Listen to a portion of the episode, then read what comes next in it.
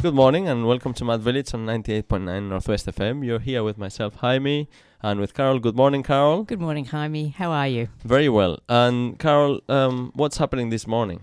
Um, well, apart from the fact that I'm recovering from a World Cup hangover, um, we're really, really excited to have a wonderful guest with us today. And um, I'll probably mispronounce his name as I do everybody else's, so I'll let you go ahead with the Yeah, introductions. so uh, very excited to be talking to Abdallah Lari this morning. Uh, Abdallah is uh, the project coordinator for the um, Broadmeadows Community Youth Justice Alliance in Broadmeadows, and uh, it's a project that supports young people who um, are at risk of becoming in contact with the justice system. So we're going to be talking to Abdallah in just a minute, but before that, we will play our first song for today, and that is Melanie de Biasio.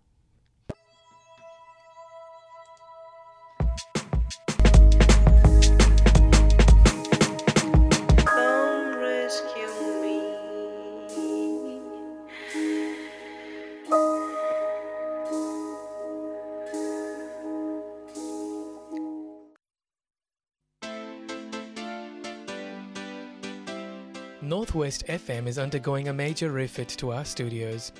While this is happening, some of our programs will not be going on air. We expect this to last a few days, then we will be back on air with our usual programs. Thank you for your patience. Northwest FM, that is indeed the radio station. The show is uh, Mad Village, and it is now 11 minutes past uh, 9. I just wanted to warn our listeners we have a new control panel in place, so things are going to be even a bit more dodgy than usual. so, but anyway, that shouldn't detract from a wonderful conversation with our guest this morning, who is here in, in the studio with us. His name is Abdallah Lari. Good morning, Abdallah. Good morning, Jaime. Thanks for having me, and Carol. Welcome.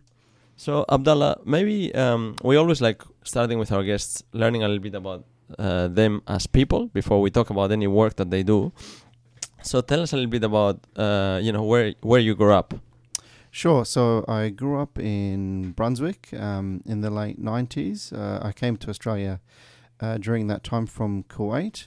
Um, following year ten, we moved to Meadow Heights, um, or you know, generally Broadmeadows, and that's sort of where I've been ever since. And I've recently just moved to Craigieburn, but you can still classify that as Broadmeadows. All right, and and tell me a little bit about uh, growing up in, in Kuwait and sorry, you know, being there and then moving to Australia.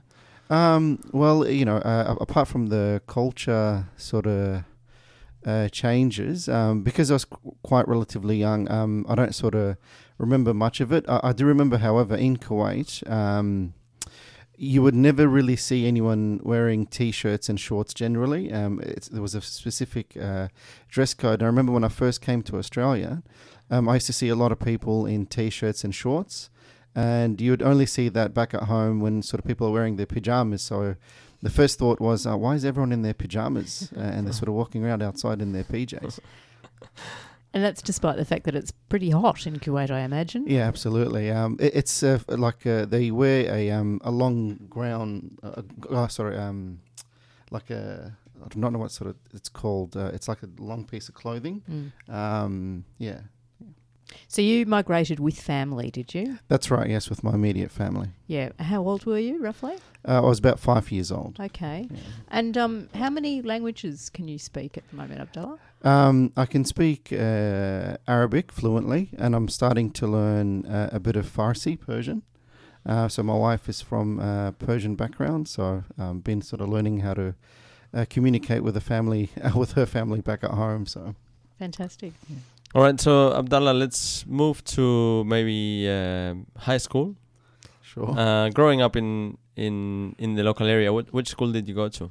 Um, so my first school uh, was oh well, first high school was Brunswick Secondary College, uh, and then I moved to Upfield Secondary, uh, which was in Dallas, uh, now formerly known as Roxburgh Park. All right. So, and anything you might want to highlight about those days? Oof, uh, how much time do we have? um, uh, th- look, there, there are sort of uh, r- uh, the highlights of sort of my adolescence, to be honest. Um, in hindsight, I, I would love to sort of get that period back. Um, we, you know, uh, with sort of the group of friends that um, we're involved with, got a lot of uh, we got involved in a lot of mischief, but um, uh, I, I wouldn't really regret anything uh, during those times. So. Did you? Uh, wa- was it a pretty happy time your high school and? Oh, look, uh, I think many people would argue um, that they can't wait until they finish high school. Um, but in hindsight, I, I would love uh, to get that time back. So yes, it, it was an incredible time. Um, yeah, And were you kind of academically focused or not really? uh, a, a- a bit of both, to be honest. Um, yeah, so you know, I've, I've sort of had specific subjects I really enjoyed, um, like philosophy and English. I, I quite like those. Um, maths, though, I, I did everything in my power to avoid or cheat. Um, and so, uh, going into the senior years of high school, did you did you have an idea of what you wanted to do when you grew up? Um, yes, yes. Uh, ironically, I've always wanted to get into psychology. Um, that was sort of my uh, go-to, I guess, uh, focus when I was a little bit younger. Uh, and then, ironically, I got into banking, um, which is sort of I don't know how that uh, started. No, I would like to also sort of stress to our listeners this morning. I do apologise. I'm, I'm a little bit tired this morning. I had a I had a weird dream last night. I was a, a car muffler. So I'm a little bit exhausted at the moment. All right. So, um, you wanted to be a psychologist, but somehow, uh, did you go, did you go to ju- to uni straight away from high school? yes, uh, I um, ended up doing uh, social sciences at RMIT straight after university. Okay. Yeah. And how did you land yourself? Uh, it's sort of quite an interesting story, actually. Um, once I sort of finished my degree, uh, I I was uh, intending to sort of do further studies uh, and complete uh, a master's. Um, I went overseas as part of my research to the Middle East. Um, came back, I really didn't enjoy it, and I wanted to sort of take a break from study and casework and things like that. Um, so a friend uh, suggested, you know, why don't you sort of get into um, corporate banking, which was in quality assurance at the time. Um, and uh, I ended up sort of staying with the bank for maybe just over eight years. Um, that was sort of by accident. Wow, that's pretty amazing. That's By- a long-term accident. yes, yes. By the uh, way, before I forget, people, um, the track we just played before, that was uh, Melanie Di Biasio, Your Freedom is the End of Me. And that was a long track because we needed to organize a few things. So, anyway, that's it. Um, all right, so Abdallah, um, at some point you decided that you had enough of banking. So, what was the move from then? Uh, look, uh, the best way I can describe is more sort of soul searching. So I, I remember sort of um, when I had resigned, I, I- felt a, a little bit lost because uh, at, at sort of that point in time, I really didn't know um, which avenue I wanted to take. All I knew I wanted to get into community services, um, specifically drug and alcohol. Uh, so I found myself uh, going back to study and doing uh, drug and alcohol or AOD uh, core components so I can get into the industry. Uh, and in between, um, I had sort of every job you can think of from working at a sort of petrol station to doing various gardening, um, various transport uh, positions. I worked in a bakery for a little while. Um, a- and that was sort of a really fun period where I just sort of got to um, not worry about, you know, rocking up to work in a suit and um, sort of just to be myself a little bit. And yeah. Uh, I seem to remember, Abdallah, you mentioned that at some point you worked in a, in a, in a petrol station. Yes. and that your old colleagues from the bank turned up at some yeah Yes, yeah, and, and and that was sort of quite an interesting um, exchange. yeah, yeah. So um, I sort of I I remember sort of um, they, they I guess the the perception or, or the interpretation I saw it was um, oh yeah, it's a bit of a fa- falling from grace. that's right well, he's a loser Yeah, like you that, know, but um, But you were quite so. happy. Yeah, yeah, I didn't think so. You know, um, quite quite like sort it of. ma- makes me think of the movie American Beauty I don't I don't know if you've so- seen it but basically you know this character who had a pretty good uh, corporate job and then one day he just decides to leave and yeah, I'm, I'm exactly like that. and what prompted your interest in working in drug and alcohol support services? Was there some personal experience or connection that, that made you interested? Uh, yes. Um, at, the time, I had sort of um, a good friend of mine who was sort of struggling uh, with an addiction, and for me personally, I could sort of never grasp or sort of understand why um, he was experiencing that difficulty, given his sort of circumstances. So initially, it was just sort of an area that I wanted to really um, learn about. Um, so that was sort of what initially prompted me into um, sort of that sort of research part and just sort of looking into sort of this phenomena of addiction. Um, the more I looked into it, the more I sort of really enjoyed that sort of type of work, um, and it you know just changed com- uh, completely my uh, assumptions and perceptions of um, yeah the, the concept of addiction. Um, yeah. How did your parents respond to you giving up the suit and the nice salary and moving into this area of work? Oh yeah, that's a really sort of good question. Um, I, I remember sort of both my parents were incredibly uh, concerned. Um, they, they they had sort of seen it as, as a bit of a sort of uh, a life crisis at the time, and, and there were yeah. Um, but you know, I I, I felt quite uh, empowered actually, whereas they saw it as you know like um, what are you going to do now, and and um, yeah. So so I, I remember they were incredibly incredibly concerned. Um, yeah, but it's paid off now, sort of. No And- longer the black sheep. And so, how long did you spend working drug and alcohol?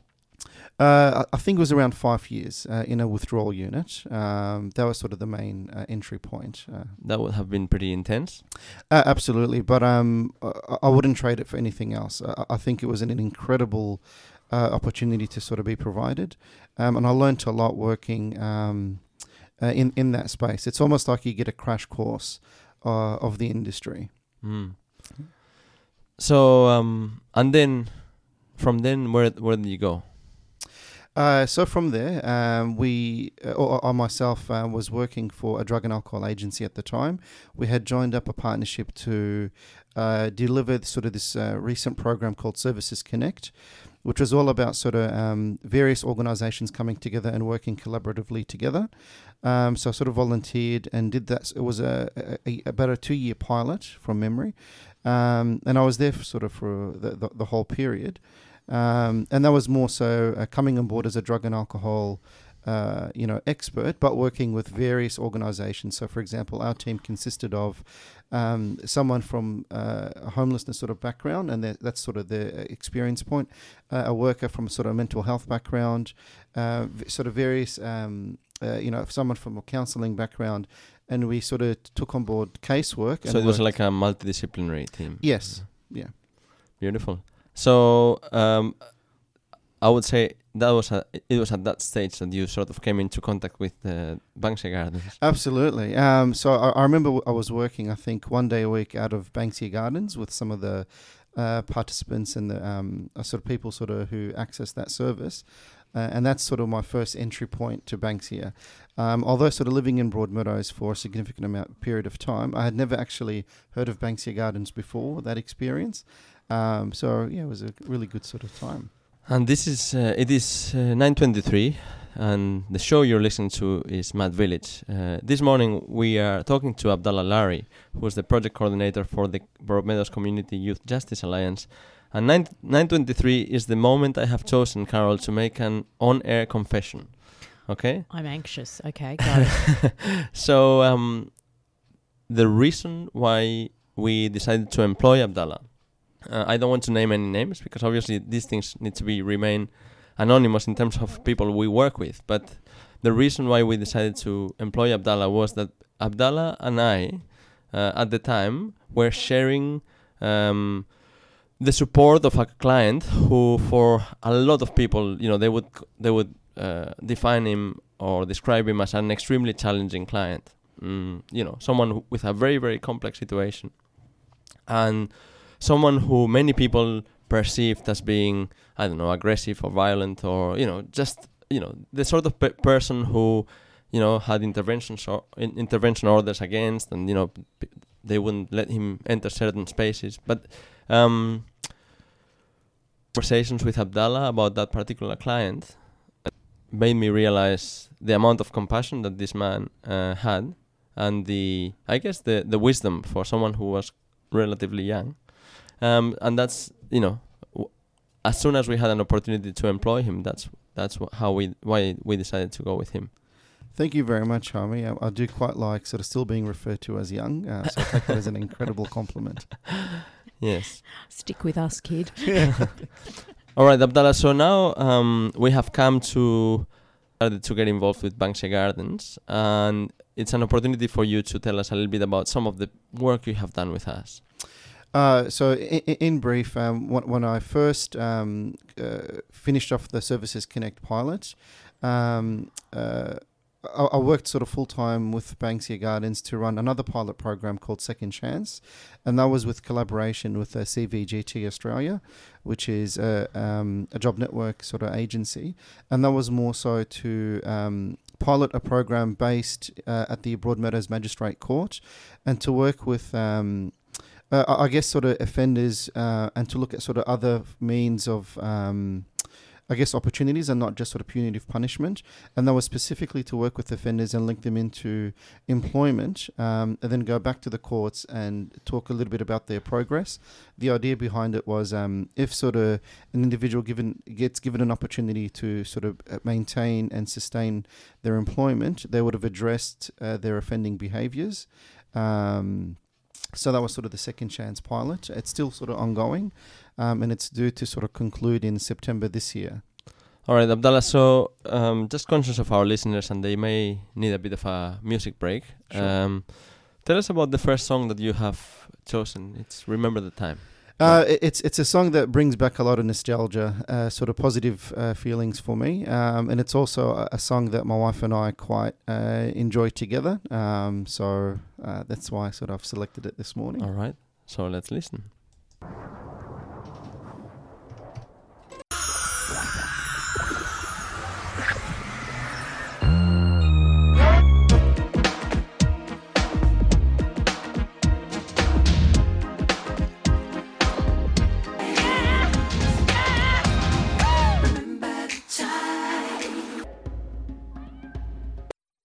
Remember the Time by Michael Jackson, uh, chosen by our guest this morning, Abdallah Lari.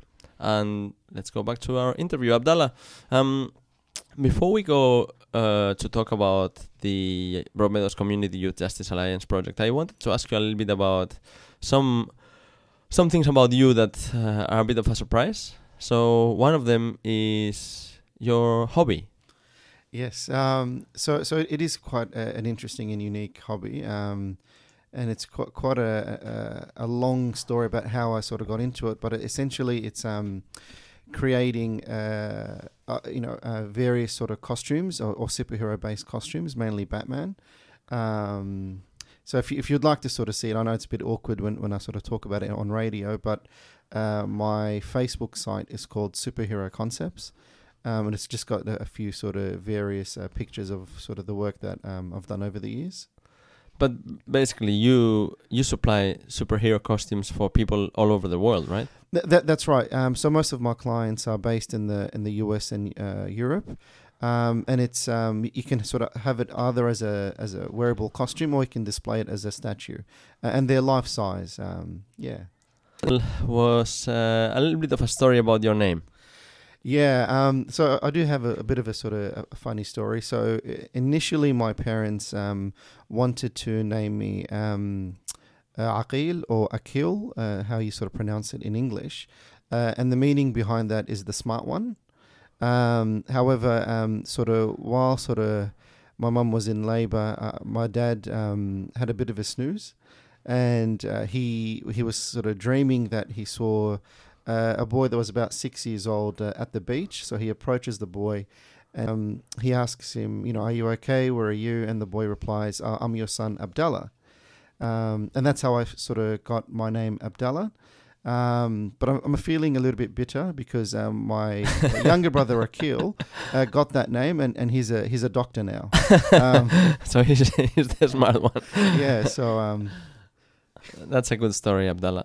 All right, so the very very last bit that I also wanted to cover is that in your free time, and I don't know when you find the time to do this, you also facilitate a co- program called Baby Makes Three.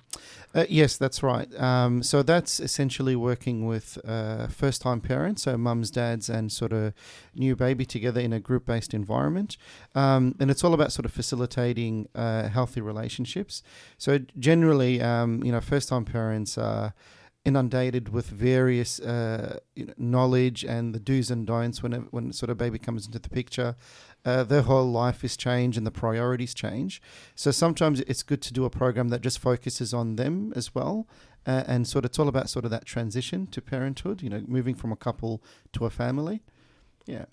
And I'm just again very curious about how you landed a job like this when you you know you've worked in a bank and a, as a drug and al- alcohol counselor and you don't have kids of your own. Yes, uh, well, well, that program is one of the reasons why I still don't have kids. But um, um, uh, lots and lots of planning is required. But you know, anyway, um, it, it was sort of while I was with Services Connect, uh, they were sort of seeking uh, facilitators to run. Uh, it was a pilot at the time. Uh, volunteered to sort of take part uh, of the Hume-based uh, pilot. Um, Great. yeah. So where does that program run? Uh, it runs um, uh, in in various sort of health and child maternal centres in Hume. So we have one in Sunbury, Greenvale, Craigieburn, and there's another pilot uh, that's sort of the antenatal program that's at the Northern Hospital as well. Yeah. Beautiful. All right, so Abdallah, uh, let's talk now about what occupies most of your time these days, which is the Broadmeadows Community Youth Justice Alliance. Oh, thank you for asking. I thought you were going to talk about my PlayStation. Um, yes, so, so uh, the Broadmeadows Community Youth Justice Alliance is a bit of a mouthful, but we'll refer to it as the Alliance Program. Yeah, so just to sort of make it nice and easy. Uh, that's a sort of another newly established pilot uh, that sort of commenced in September last year. Uh, and it, it's predominantly working with um, uh, participants from the ages of 10 to 24, so it's quite vast, including their families who reside in Hume. Um, and the program comprises of three sort of main uh, categories. Um, one is an individual client support stream that's very similar to sort of case management. So that's where the participant uh, receives one on one sort of support, mentoring. Uh, the second component is the co location of various agencies. So, for example, we have Northern Community Legal Centre uh, working at, at a sort of an alliance building that we've called, um, Headspace for sort of mental health, YSS for drug and alcohol counselling, uh, Ostara, Ostara, ah, Ostara Australia for um, employment services, and various sort of other sort of agencies. And the idea is um, when a participant works with us, he can also have access to various sort of experts um, that can sort of provide that wraparound service. The last component of that program is the Youth Space 3047 initiative. And what that basically is, is uh, leveraging off Banksia Gardens' pre existing uh, programs like the study group and the various other sort of regular programs that um, we conduct, uh, including new programs that's more uh, mainly focusing on group-based recreational activities. So an example is um, on Tuesdays we might sort of have a martial art program between three and five, and that's sort of every week. Um, on Thursdays we have an after-hours drop-in centre that operates from five till eight p.m. Uh, and there's a whole range of various activities that uh, gets sort of um, uh, that, that that gets run in that sort of program. So, how many young people have you worked with already in this program? So, generally speaking, we, we get between 50 to 100 sort of participants uh, th- uh, each week uh, that you know um, take part in the various sort of activities that we do. Uh, with our individual uh, support stream, we're working with close to uh, 70 participants now. Um, and to date, we've had about 92 referrals um, into that sort of program alone. And who gets to refer people into the program? Uh, w- w- well, it, it can sort of come from various means. So, uh, part of that program, we, we have various partners that tend to refer in. So, an example would be that uh, on Tuesdays, the team uh, do a bit of outreach at the sort of uh, Broadmeadows Melbourne Magistrate Court. So, sometimes a lot of the referrals are coming from uh, various sort of solicitors, um, youth justice uh, uh, and diversion coordinators and, and judges themselves and, and Victoria Police as well. And then we have the other end of the spectrum, so various schools, various sort of families, and self referrals as well. And so, um, what have you found working in this in this program? Tell me a little bit about Ooh. things that you have learned. Well, well, well the, the, this program um, adopts the philosophies of the Services Connect program, and that is sort of to have a key worker that can sort of provide that regular, consistent work. Um, so the main learning point for me is just to sort of have that one person to work with that sort of young person and sort of brokerage other services for them, uh, but not just to simply handball them to other services. Because something that's really frustrating for, a, I guess, sort of a young person is to keep repeating their story and to navigate the system because there's there's a plethora of various uh, I, I, guess, youth specific services out there. And it's quite overwhelming for a young person to navigate these services. So, to have sort of this key worker philosophy that brokerage services uh, takes them to appointments and, and provides that sort of uh, regular and consistent contact, uh, I think has sort of been one of the key uh, successes.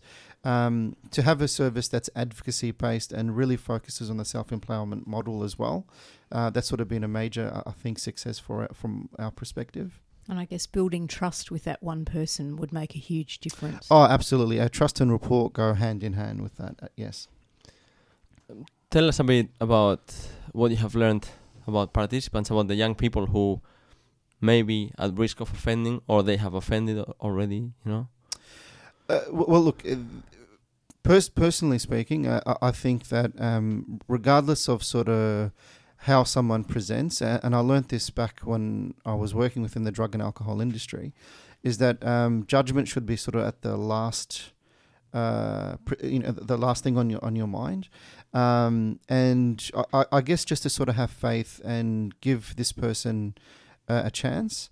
Um, so that that's sort of been my my key learning that you know if you sort of just engage, um, do your best to sort of build a report uh, and to advocate for them, um, or just just listen.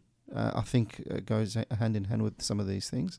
Um, that's sort of been, I think, one of the key uh, learnings throughout my life, uh, and and it sort of can be adopted uh, to this as well. Great. We're gonna make a break for a sponsorship break and also uh, another song chosen by Abdallah. So see you in a few minutes. Interested in becoming an official radio presenter for 98.9 Northwest FM? Comprehensive training courses are frequently being conducted, so why not realise your dream and give it a go? Opportunities like this don't arise every day, you make them happen. For further details, contact Northwest FM on 9304 1244. 98.9 Northwest FM, your community radio station. I'm so thirsty for some gutsy social issues. That's why I listen to Morning Magazine each day on 98.9 Northwest FM.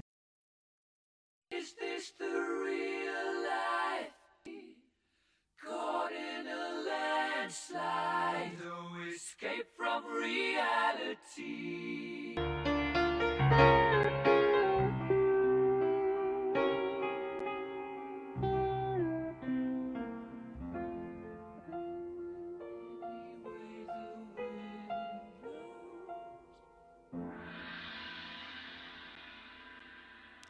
Yes, Abdallah, I do agree with you that uh, it doesn't ha- matter how many times you listen to that song, it's always that good, hey?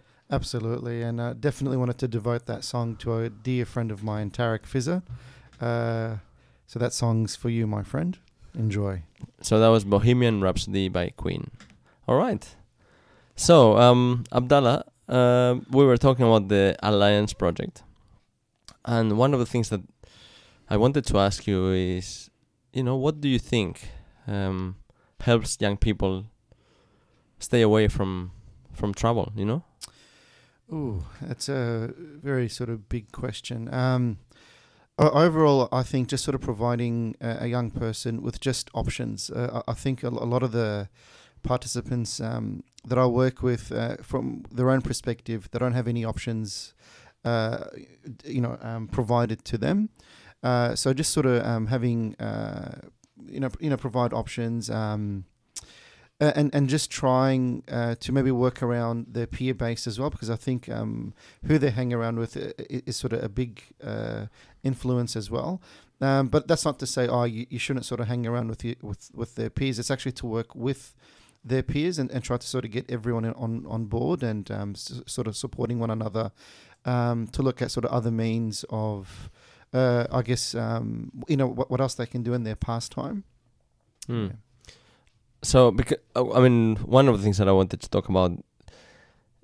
Often we paint the picture of these young people, you know, as offenders. You know, like I guess or just the, their offending behavior. And I was thinking, I mean, it's a little bit unfair as well, no? Because Yeah, absolutely. Look, uh, look. Personally speaking, I don't, and I've often sort of referred to uh, some of the participants as offenders. That sort of comes um, uh, the, nature of the work, but I, I don't quite like sort of that term. Um, and, I- and I definitely sort of agree with you. Sort of when when you're referring to to them as offenders or you know um, you know troublemakers, all that sort of stuff, it, you're already sort of um, fulfilling the self fulfilling prophecy, if that makes sense. Um, yeah, so I don't think it's a really good way of approaching any situation. How do you deal with backlash? You know that that tendency in our community, in the media and social media, for people to say these are bad kids. Why are we wasting time and resources? They're dangerous. They're uh, wreckers. You know all all that negative sort of stuff. How how do you respond to people who, out of ignorance, prejudice, or perhaps just plain fear, think that they don't want to deal with these kids? Yeah, that, that that's another really good question, Carol. Um, I, I think given the work that we are currently doing, uh, we're, we're in the process of developing various sort of case studies uh, with, and, and we've got permission from various participants to share their stories. Uh, so I think that's one way of sort of combating that. Um, uh, I guess negativity um, is to sort of showcase. Well, this is sort of the work. Um, uh, also, maybe to tell their story. I think once someone hears their story, uh, it sort of maybe sometimes changes a little bit about oh what they've sort of just or what they know of, about sort of what they've done. If that makes sense. Um, we're in the process of sort of doing a, a promotional video as well that showcases the work, and we're going to incorporate some stories in there as well.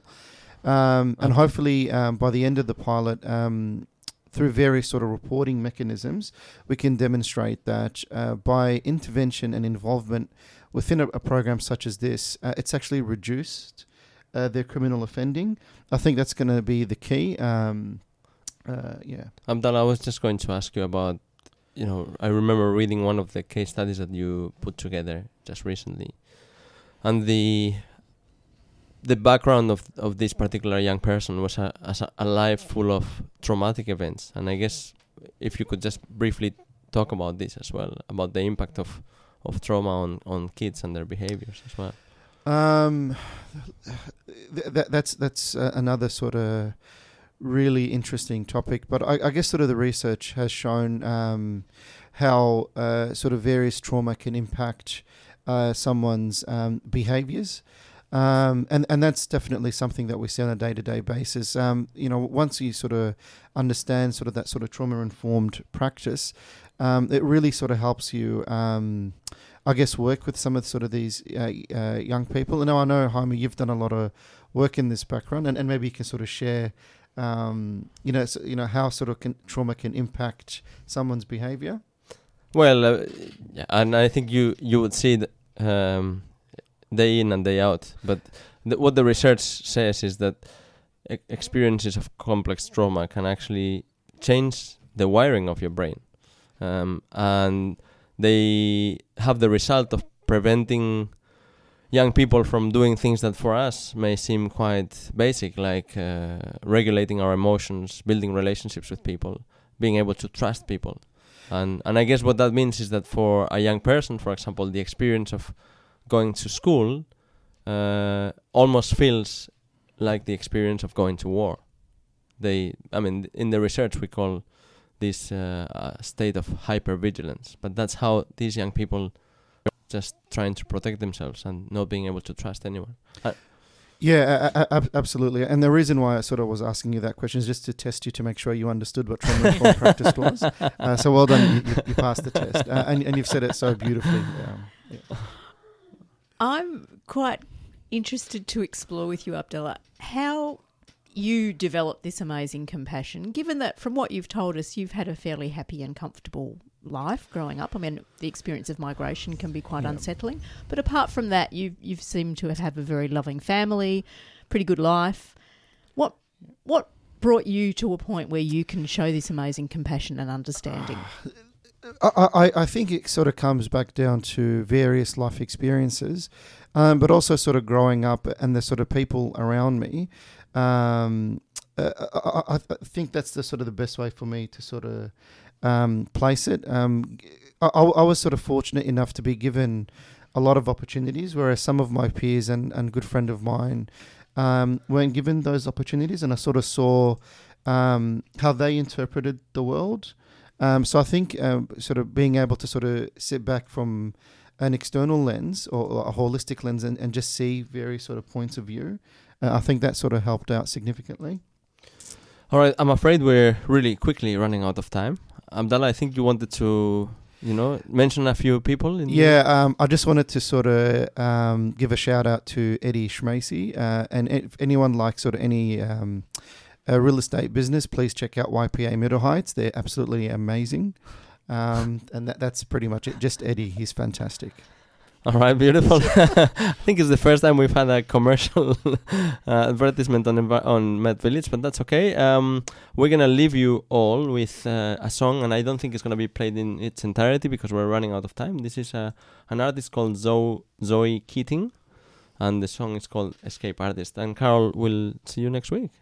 You won't. I'll actually be Oh. away. Oh, that's right. all right. Thank you for having me, uh, both Jaime and Carol. Been a Thank pleasure. Thanks, so much Abdallah. for It's been coming in. wonderful to have you. All right. See you all next week. Escape